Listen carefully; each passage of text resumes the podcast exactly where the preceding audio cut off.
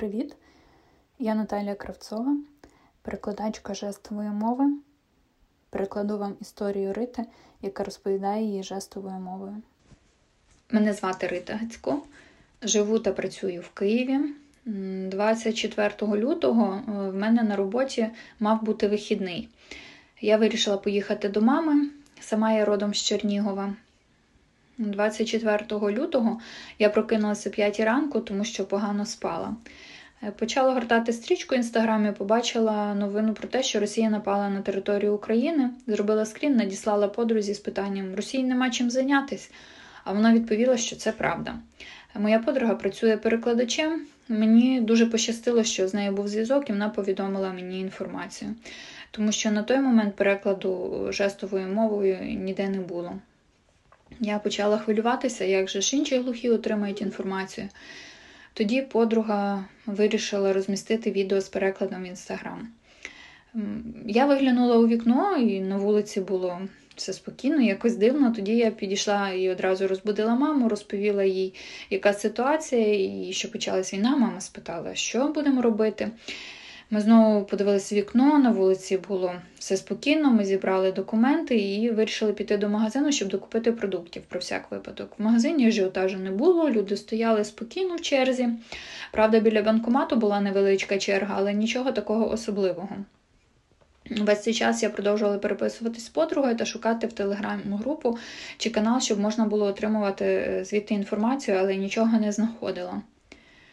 Ми повернулись додому, вже на другий день обстрілів стало більше. Я продовжувала переписуватися з подругою, вона повідомляла мені інформацію. Вночі спати було нереально, слідкували за новинами. На третій день е, почались ще сильніші обстріли, вже було видно вогонь десь поруч я перевіряла підвіконня. Якщо воно ледь вібрувало, це означало, що вибухи десь далеко. Якщо вибухи були поруч, воно вібрувало сильніше. Пройшло декілька днів, і я знайшла групу для глухих Чернігова з інформацією. Мені стало простіше, не доводилось вже шукати інформацію де-інде.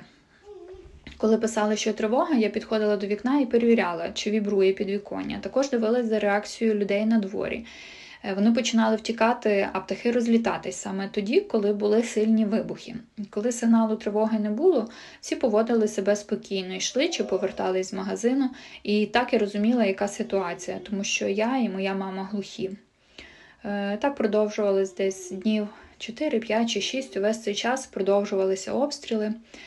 Е, в один із днів ми перевірили групі інформацію, повідомлень про тривогу не було, і ми вийшли з мамою до магазину. Коли стояли в черзі, стався сильний вибух. Ми це відчули і побачили, як в магазині почало е, трястись скло у вікні. Зрозуміли, що вибухи все ближче і ближче. Повернулись додому і сіли біля стіни, щоб відчувати вібрації. Якщо все тихо, то сидимо вдома. Якщо сильно вібрує, тоді спускаємося вниз. Десь поруч е, стався сильний вибух, і будинок почало хитати. Ну, Зрозуміло, що потрібно спускатись вниз, дуже злякались. І нам пощастило, що наші сусіди з 9-го поверху знали жестову мову, в них була глуха бабуся. І ми запитували в них, що і як, і коли було чути вибухи, е, вони нам підказували. Ми бачили диверсантів зі зброєю в руках, вони були поруч з нашим будинком. Е, в нашому будинку немає бомбосховища, а є щось схоже на маленький підвал з великою кількістю труб. В ньому знаходились люди, і десь біля дев'яти дітей були малюки, діти до семи років. Місця було дуже мало, і ми вирішили ховатись поруч з ліфтом. Там було все облаштовано, були подовжувачі, вікна були закриті на кожному поверсі. Е, вибухи продовжувались, відчувалося, що все ближче і ближче. Друзі мені почали писати, що потрібно тікати. Але як? Проблема в тому, що власного транспорту в мене немає. Я запитувала в знайомих, в когось була машина, е, але не було бензину, в когось е, був повний бак, але ми хотіли виїхати усім разом. Увесь цей час продовжувались обстріли і вибухи е, почалися в центрі міста. Ми знаходились з іншої сторони. влучили в епіцентр, е, там була пожежа. Е, Я вийшла на перекур і відчула два вибухи та побачила пожежу. Вночі ми спали з мамою по черзі поруч із стіною, використали правило двох стін. Коридор вузький, але це була єдина можливість відчути вібрації, щоб вчасно спуститись вниз. Також сусіди нас інформували, коли треба спускатись. Ми зрозуміли, що далі сидіти і чекати ще довше вже неможливо. Почали дізнаватись через знайомих та знайомих знайомих, чи можна виїхати. В нас є ріка, і проблема в тому, що залишився один міст. Дорога на Київ була через нього. 3 березня ми вирішили, що збираємось і будемо пробувати виїхати з міста. Е, Збирати мені було нічого, тільки речі, які були на мені, та український паспорт. Всі мої речі і документи залишились в Києві. Е, Зранку ми вирішили їхати, е, спитали у військових, чи можна виїхати. Нам сказали, що так, і ми вирішили, вирушили. Написали друзям, щоб збиралися та їхали слідом за нами. Е, Ми доїхали до заправки і чекали на них. У нас було три машини, всі були глухі, але серед нас була одна чуюча дитина, дівчинка, і одна слабочуюча жінка.